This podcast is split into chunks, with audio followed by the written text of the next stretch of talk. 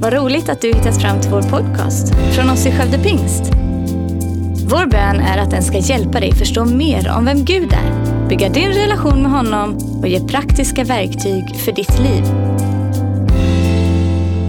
Vi ska läsa nu då i första Petrus brev, kapitel 2. Det som vi har upplevt som ett ord till oss för årets hjärta för huset. Och det är alltså någonting vi gör varje år.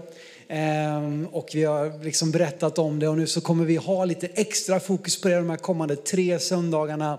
Där ju den tredje söndagen också är då den här stora insamlingen. Självklart kan man ge eh, utanför det också. Men det har varit något speciellt där vi får gå fram och ge våra gåvor tillsammans eh, som församling.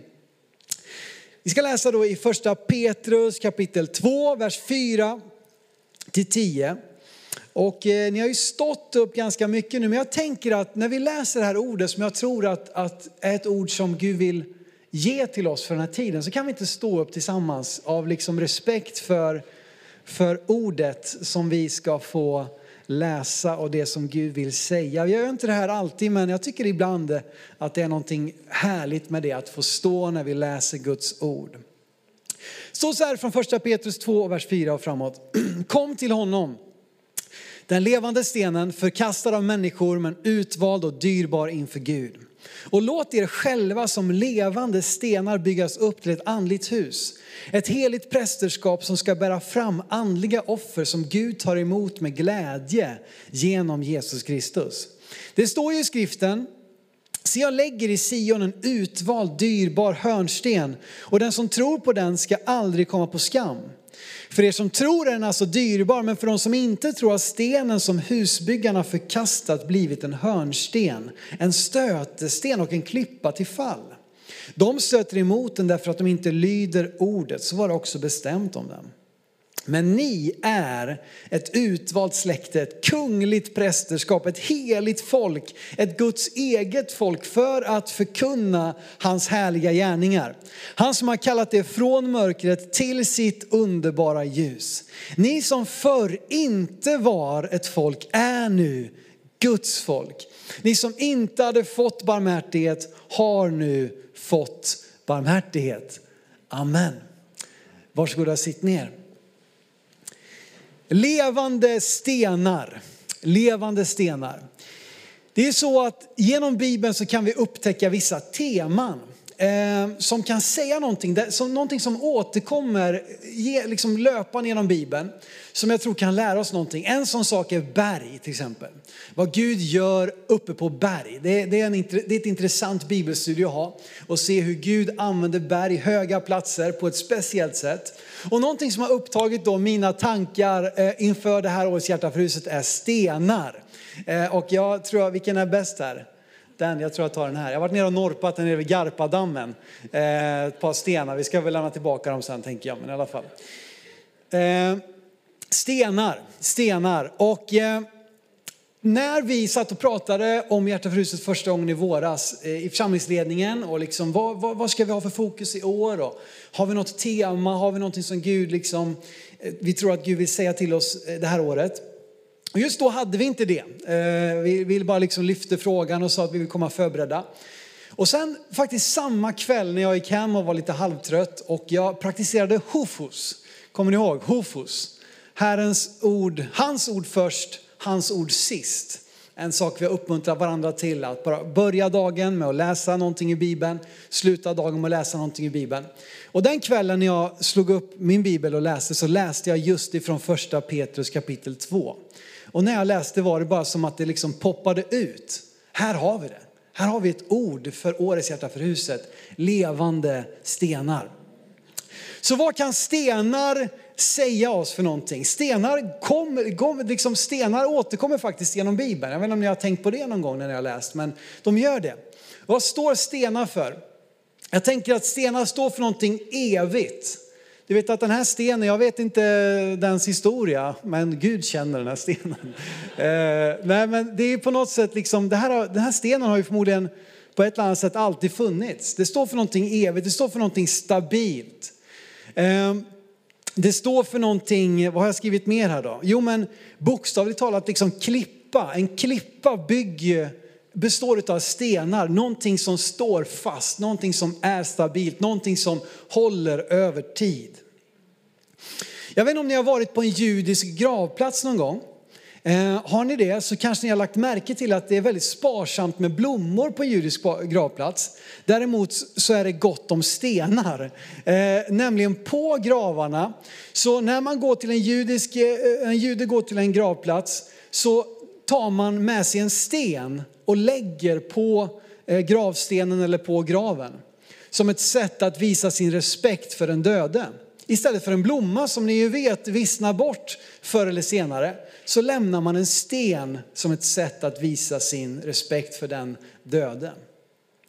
Ehm, och eh, det är ju så här också, när Gud sedan också instruerar Mose hur de ska bygga tabernaklet, alltså byggnaden, eller tältet var det ju då, som skulle husera eh, liksom förbundsarken som ju innehöll tio Guds bud som han ju för övrigt skrev på två stycken stentavlor eh, första gången. Och när Gud då instruerar Mose hur det här ska byggas så uppmuntrar han till en otrolig konstnärlig kreativitet. Han har, han, det, det, det, talar om hur Gud har utrustat människor med, med konstnärlig förmåga, med kreativitet, med uppfinningsrikedom och hur allt det här ska användas för att bygga ett magnifikt tabernakel till Guds ära. Men när de ska bygga altaret, eller när de ska bygga ett altare, Eh, så kunde det antingen bestå av jord eller av stenar som inte fick vara bearbetade av människohänder. Utan byggde man ett altare av sten så var man tvungen att ta helt enkelt, hitta helt naturliga stenar i naturen och då bygga det här altaret varpå man sedan då kunde offra till Gud för att då liksom ta emot Guds eh, förlåtelse, eh, upprätthålla relationer med Gud. Då hade man ju altaret liksom som på något sätt symboliserar vad Gud gör i och genom oss och för oss. Och då fick man inte ta då, ja, nu, ska, nu ska vi liksom lägga stenarna här och bearbeta och mejsla fram. Nej, kreativiteten, konstnärligheten skulle användas till allting annat men inte till just altaret. Utan det skulle bestå av ohuggna stenar, naturliga stenar. På något sätt så som Gud hade då skapat de här stenarna. Ehm, och jag tycker att det, det, det, det, här säger oss någonting. Det här, det här talar till mig i alla fall. Och nu kanske du säger, ja, men ah, hade inte, innan vi liksom lämnar det här lite då exegetiska utläggningen här av de här altarna. Hade inte Salomo ett kopparaltare? Jo det hade han. Han byggde in sitt fina altare i koppar, men under det var det ohuggna stenar som man då klädde in med koppar. Ehm, och eh, jag tänker att det här säger någonting till oss. För det första visar det för oss att vad är det som händer då på altaren? Jo men altaren var till för offer. Att på altaren skulle man offra till Gud. Och då tror jag det säger oss någonting att offer har inte med oss att göra. Offer har inte med så att säga, vad vi har gjort eller åstadkommit, utan det har att göra med vad Gud kan göra. Självklart kan vi då frambära ett offer, men att även i det så är det inte liksom vad vi så att säga, åstadkommer, kommer med till Gud, utan det är vad han då kan göra med det som vi bär fram. Så det, offer har med Gud att göra. Och med den här bakgrunden då av stenar och altaren och andliga hus så använder Petrus väldigt levande den här bilden av levande stenar. Att vi ska vara levande stenar. Vi ska låta oss själva byggas upp till ett andligt hus som levande stenar. Med offer som Gud tar emot genom Jesus Kristus. Du vet att Gud, jag tror att Gud älskar det vi skapar med våra händer. Han älskar det vi kan uträtta med våra liv och han har ju lagt ner gåvorna i dig som är liksom råmaterialet som du kan använda i ditt yrkesliv, där du finns, i din familj, i ditt föräldraskap, i din konstnärliga kreativitet, vad du än är. Det är Gud som har gett dig det råmaterialet och Gud älskar när du använder det, för det blir till hans ära som har skapat dig. Men det allra mest dyrbara, det allra mest heliga, har inte med vad vi kan utföra. Alltså det, det, det, det Gud framförallt vill ha, det är inte vad du kan uträtta med dina händer. Det är inte vad du kan skapa, forma med din förmåga. Utan det är det som du inte kan påverka på ett sätt. Det är den du är. Du är skapad av Gud. Och vi kan inte påverka hur vi ser ut. Eh, lite grann kan vi göra det, men inte liksom i någon större utsträckning om det inte ska bli riktigt vrickat och vi har väldigt mycket pengar att betala någon, någon skum plastikkirurg. Så kan vi inte påverka så mycket hur vi ser ut. Vi är de vi är. Jag kan inte påverka att jag är 191 cm 191 centimeter lång. Vikten kan vi väl jobba lite med upp och neråt, där finns det lite sånt spännvidd har vi märkt eh, så genom livet. Eh, jag kan inte påverka vilken hårfärg jag har naturligt, jag kan inte påverka hur mina liksom, tänder sitter och så vidare.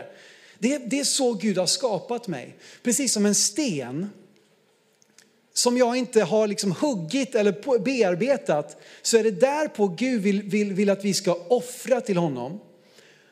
Och när Petrus talar till oss att vi ska bära fram offer som Gud tar emot med behag. Så tror jag att det offret Gud vill ha mer än något annat, det är liksom dig själv. Och då handlar det inte om att jämföra sig längre med vad någon annan, någon annan var bättre än mig på gitarr. Någon annan har byggt upp ett större företag med högre omsättning än mig. Någon annan har klättrat till en högre position än jag. Någon annan liksom predikar bättre än mig. Liksom det här vi gör med våra händer, det är inte det Gud, Gud han, han, han gillar det. Han, han, tackar, liksom, han, han är glad för det du gör, det du utför med dina händer. Men det är inte det som han framförallt vill ha. Han vill ha det som, som du är dig själv. Låt er själva bäras fram som levande stenar. Amen. Vi ska läsa nu igenom de här verserna och se lite vad det, här kan, vad det finns för progression här. Det börjar i vers 4 så står det så här, kom till honom. Den levande stenen, alltså Jesus Kristus förkastad av människor men utvald och dyrbar inför Gud. Du vet, det börjar alltid med Jesus. Det här är sen gammalt. Du vet, kom till honom, det är där det börjar. Om du vill kunna frambära offer, om du vill kunna göra någonting med ditt liv så, så handlar det liksom inte om att bara krampaktigt försöka utan att komma till honom. Allt vi gör när vi är med och ger nu hjärta för huset är ju utifrån vad han har gjort för oss. Vi älskar därför att han först har älskat oss. Så innan vi kan göra någonting för honom så måste vi ta emot vad han har gjort för oss. Utifrån en plats av vila och identitet i Kristus så kan han börja verka också till oss i en utåtgående riktning. Men det börjar med att komma till honom, kom till Jesus. Vers 6 står det, det står i skriften, jag lägger i Sion en utvald dyrbar hörnsten. Och den som tror på den ska aldrig komma på skam. Petrus här, han, han kopplar ju med liksom gammaltestamentliga profetior som talar om Messias som en hörnsten. I våras hade jag en predikan som, som till stor del handlade just om det här med hörnstenen. Hur viktigt det är eh, och vad det innebär. Men vad hörnstenen var i en antik byggnad då, det var den, bygg, den, den stenen som man riktade hela bygget utifrån. Man satte den i, hö, i hörnet och på det sättet fick man ju en rät vinkel ditåt och en rät vinkel ditåt. Och sen så kunde man då foga samman hela bygget så att, det, så att det ska hålla, så att det ska bli stabilt. Och sen så kallar man även den sista slutstenen, det sista bygget, för en hörnsten. Och det är den som Jesus vill vara och bör vara i våra liv. Det är den plats han ska ha i våra liv och i vår kyrka. Han är både början och slutet. Han är, som det står i Hebreerbrevet, trons upphovsman och fullkomnare. På engelskan står det så vackert, the, the, the author and finisher of our faith. Alltså han är författaren till vår tro och han är slutföraren av vår tro. Och där i det, liksom från början till slut, så får vi eh, liksom låta oss själva fogas in och bli en del av det som han vill göra. Eh, och det vi ser också här om vi läser vidare, vi hoppar över lite vers 5 så länge, men vi läser vidare i vers 7 och 8. För den här samma hörnsten som kan bli samma rejäla, stabila, välriktade sten som kan bli till en hörnsten som vi kan bygga någonting varaktigt, någonting hållfast, någonting som håller.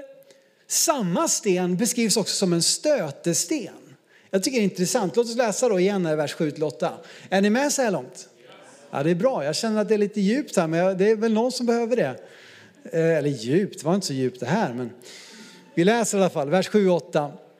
För er som tror är den, alltså hörnstenen, dyrbar. Men för de som inte tror har stenen som husbyggarna förkastade blivit en hörnsten, en stötesten och en klippa till fall. De stöter emot den därför att de inte lyder ordet, så var det också bestämt om den. Samma klippa, samma sten som vi kan använda för att bygga, det kan bli, det kan bli liksom ett stumbling block, vad säger man, någonting att snubbla på, en stötesten när vi inte tar emot den. Alltså det, finns en, det finns en skiljelinje i budskapet om Jesus. Det är någonting med Jesus som får oss att liksom komma fram till ett ställningstagande där vi antingen får välja, är det det här jag vill bygga mitt liv på eller är det här någonting jag ska sparka i tån på och liksom försöka krångla mig förbi eller krångla mig över. För på det sättet blir det då för den som inte står och lyder ordet. Någon har sagt att tro kan stavas lydnad. Så lyda ordet är ju egentligen att tro ordet. Ehm, och när vi inte tror ordet, ja då blir det här någonting väldigt jobbigt. Är, är Jesus enda vägen till Gud? Ja, men jag tror inte på Jesus. Ja, det är, snacka om en stötesten. Liksom, eh, eh och, och vad vi nu kan plocka fram för olika saker. Och även om evangeliet är generöst, alltså budskapet om Jesus, det är inkluderande, så kommer det till en punkt där vi var och en tvingas faktiskt ta ställning. Vi kan inte liksom ha allt och få allt, utan vi, genom livet får vi göra val på vad vi vill bygga våra liv på, på vad vi vill satsa våra, vår, liksom, vårt kapital, vår, vår, våra liv och vår tid på. Och även om det inte finns något jag skulle byta Jesus mot, jag menar det, det finns inte något här på jorden jag skulle vilja byta vad Jesus har gjort för mig. Så har det ett pris att följa honom. Det är genom tro av nåd vi tar emot frälsningen. Och den, den ges till oss, alltså vad du än har kommit hit med för bakgrund. Så kan du genom tron på Jesus ta emot det här otroliga erbjudandet av nåd till frälsning och evigt liv. Men att sen följa honom, det kommer med ett pris. Det kommer med att jag faktiskt ibland får välja bort vissa saker till förmån för Jesus. Och som kyrka är det en utmaning för oss att, att hålla ihop de här tankarna. Vi vill på samma gång vara generösa och inkluderande och, och samtidigt stå för någonting. Stå för att det finns saker, det finns sanningar, det finns liksom gränsstenar som Gud har ställt ut som vi inte kan rubba, som vi inte kan flytta på. Någonting som står fast. Vi tror att Jesus är vägen, sanningen och livet, att ingen kommer till Fadern utan genom honom. Så det vi gör i hans namn, det vi gör i Jesu namn måste ju stämma överens med hur han definierar sig. Det måste ju stämma överens med vad han säger om sig själv. Du vet att Gud äger själv, eftersom att Gud är en person, Fadern, Sonen och helig Ande. Och som person äger man rätten att själv identifiera sig. Alltså det här är jag. Jag håller på Manchester United, det bestämmer jag. Det kan inte du bestämma om mig. Du kan inte komma, om du säger, om du liksom går ut på sociala medier, skriver insändare i tidningar att Simon är ett hängivet Liverpool-fan. Jag kommer inte hålla med. Jag kommer, jag kommer ställa mig upp och skrika så högt jag kan. Jag kommer att blocka dig på Facebook. Jag vet inte vad jag kommer göra. Det kanske jag inte kommer göra. Men jag kommer säga att det är inte sant. Jag bestämmer liksom, så att säga, vem jag är. Så att säga. Och så är det också med Gud. Trots det så tar vi oss ofta väldiga friheter att tala i Guds namn, att göra saker i Guds namn som kanske helt och hållet eller, eller mer eller mindre går emot vad han säger om sig själv. Så vi måste faktiskt ha lite ödmjukhet inför, okej okay, Gud är Gud och jag är människa. Gud är skaparen, jag är det skapade. Som även om jag inte förstår hur allting alltid hänger ihop i alla lägen, kommer till en punkt där, okej, okay, jag fattar inte det här till 110 procent. Jag vill, jag vill studera, jag vill förstå mer. Men Gud är Herre i mitt liv. Jesus är Herre i mitt liv. Och då väljer jag att följa. Jag väljer att ha honom som hörnsten och slutsten. Och i det vill jag foga in mitt liv. Jag vill inte ha Gud här ute liksom på fjortonde våningen i något litet förråd i ett hörn. Jag vill att han ska vara grunden och, och slutet. Och så står det vidare, låt er byggas upp Vers 5, låt er, eller inte vidare, vi backar tillbaka det vi hoppar över. Vers 5, låt er själva som levande stenar byggas upp till ett andligt hus, ett heligt prästerskap som ska bära fram andliga offer som Gud tar emot med glädje. Genom Jesus Kristus. Budskapet om Jesus kan vi i tro ta emot. Och när vi tar emot det i tro så påbörjas bygget att formas i hans likhet. Att få gå med Jesus dag ut och dag in. Att med hjälp av den helige ande ta sig an livets olika utmaningar och låta mig själv byggas upp. Och här är vi på olika platser. Återigen, det är inte här för att jämföra oss själva. Den, det, det, vet, det är bara du som kan ge dig själv. Ingen annan kan ge dig själv. Och du kanske tittar på någon annan, men det han har är ju bättre, det hon har är ju större, det den har är ju, liksom, ser ju bättre ut, snyggare och vad den är. Men det, det är bara du som kan ge dig själv. Det är bara du som kan ge Gud den gåvan som han faktiskt sände sin son att dö för. Han gjorde det för dig. Han gjorde det för dig, var och en av oss här inne, om det bara vore dig det gällde. No matter liksom, hudfärgen du har, spelar ingen roll historien du har, vilken familj du har växt upp med. Om det bara vore dig det gällde så skulle Jesus ha låtit sig spikas upp på ett kors och dött på, den, på den platsen för att du skulle gå fri. Och att välja att ta emot det är det bara du som kan göra. Det är en gåva som har, ett, som har ett så högt pris som ingen annan kan betala. Ingen annan kan köpa det. Bara du kan göra det genom tro på Jesus. Låt dig själv byggas upp.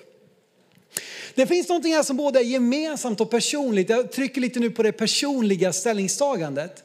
Men sen står det att vi ska byggas upp i ett andligt hus och direkt så kopplas vi samman med de andra troende. Att vi är inte ensamma, är inte stark. Vi är inte här för att köra något Rumble-race utan vi behöver byggas upp till ett andligt hus. Vi är hemma, vi har ett tegelhus. Och var och en av de tegelstenarna som vårt hus består av skulle min treåriga son kunna flytta på och kasta liksom in i ett fönster eller någonting. Jag vet inte vad han skulle göra med det. Men inga problem. Ett litet barn kan flytta de här tegelstenarna en och en.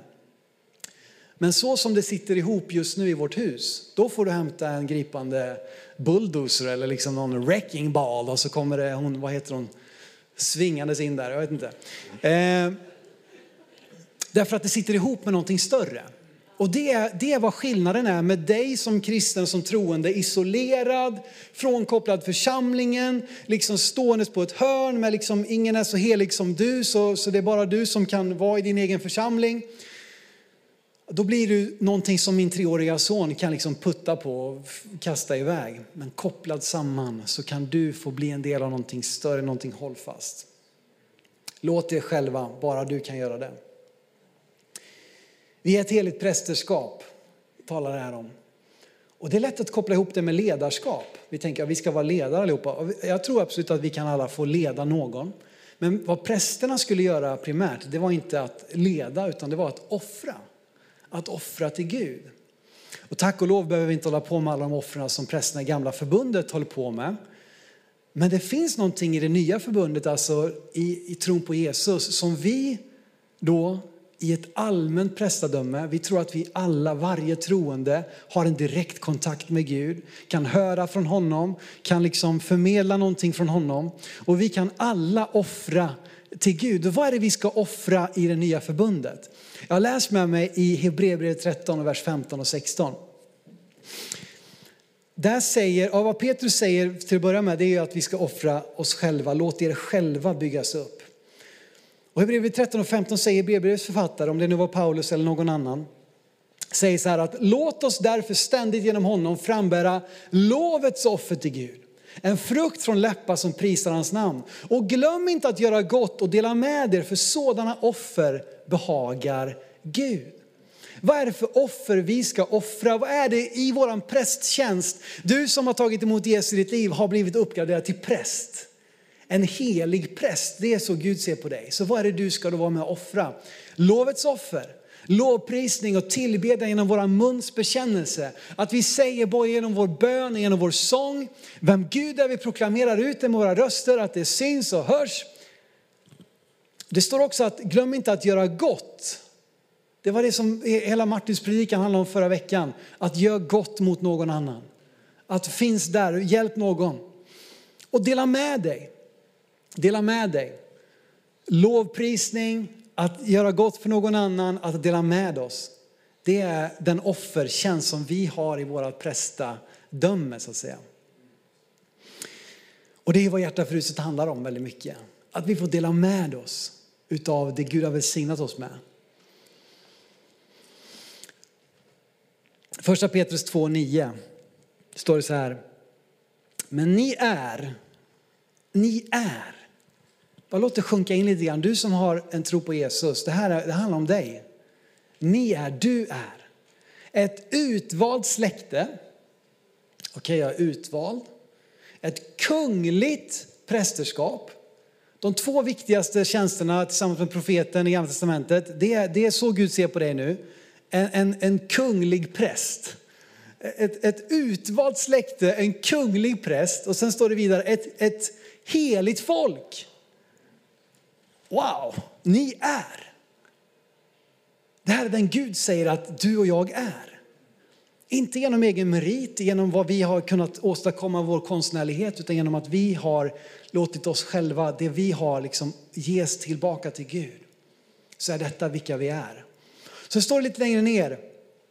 För att förkunna hans härliga gärningar. Ni är för att. Ni är för att. Det finns ett syfte med att du är den här i Guds ögon. Det är för att andra behöver få tag om liksom det här livet som Gud vill ge genom dig och mig. Ni är för att. Återigen, hjärta för handlar ytterst sett om att ditt och mitt hjärta hamnar i linje med vad Gud vill göra i och genom oss. Hjärta för handlar mycket mindre om dina pengar än vad det handlar om ditt hjärta.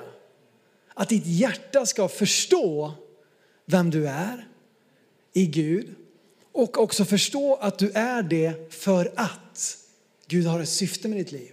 Gud vill välsigna någon genom dig. Gud vill att ditt liv ska få göra skillnad, sätta avtryck i evigheten. Ni är för att. Och när vi då i våra hjärtan kopplas samman och vi också offrar både lovets offer men också gör någonting gott mot någon annan och delar med oss av våra tillgångar så kan det bli till liksom välsignelse för andra. Och du vet att det vi bär fram den här söndagen, 24 oktober, det representerar en hållning vi kan få leva i hela, hela året. Och det är det jag vill liksom försöka bygga in i vår kyrka. Att det här är någonting vi lever med. Och det är inte, aha, vad är det i år då? Nej, det vill inte jag vara med på. Det handlar väldigt lite egentligen om exakt vad vi ska göra. Du vet behoven, vet ni, de finns alltid. Vi ska vara, såklart använda pengarna ansvarsfullt. Men det handlar liksom mindre om exakt vad det är. Det handlar mer om Guds vision, Guds hjärta, Guds tankar. Och det vi gör på Hjärta söndagen i samband med det, det representerar en hållning vi kan få leva med hela livet, hela, hela året. Det du investerar i är svårare att bara lämna åt, åt liksom vind för våg. Vet, har du köpt en ny tv, då vill du minsann kolla på den, eller hur? Då vill du liksom inte bara strunt samma, utan du, det du investerar i, det vill du fortsätta ta hand om, vara en del utav, använda. Och därför är det någonting gott i att få ge så det känns liksom. Att få offra någonting in i Guds hus, för det kommer koppla samman dig med hans syften under resten av året också. Vi ska läsa den sista versen, vers 10 här och lovsångsteamet ni kan gärna komma fram här och ni som undrar, ska han aldrig sluta här? Nej, det är sista versen nu, jag lovar. Vers 10. Ni som förr inte var ett folk är nu Guds folk. Ni som inte hade fått barmhärtighet har nu fått barmhärtighet. Har nu fått det. Det är inte ska nu få det, kanske kan få det snart, utan det är någonting som har skett. Det finns ett före och efter Gud i våra liv. Ni som inte var är nu. Ni som inte var ett folk, ni som inte hade en identitet, ni som liksom flackade genom livet. Ni är nu Guds folk. Återigen, det finns ett före, det finns ett efter.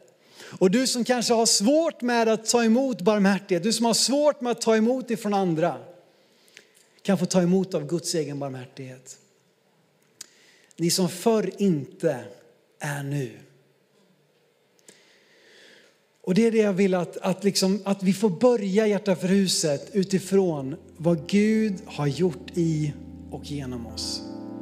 Det är från den platsen vi kan vara med och ge någonting av värde för honom. Tack för att du lyssnat. Dela gärna podden med dina vänner och glöm inte att prenumerera så du inte missar nästa predikan. Om du har några frågor eller vill att vi ska be eller tacka för något tillsammans med dig så får du gärna höra av dig till kyrkan skövdepingst.se. För oss är veckans höjdpunkt söndagens gudstjänst och det vore så kul att träffa dig där. Våra team finns då redo att ta emot dig och det finns även egna samlingar för barnen. Du hittar mer information om oss, vilka vi är och våra olika mötesplatser på skövdepingst.se. Gud välsigne dig och ha en fortsatt bra vecka.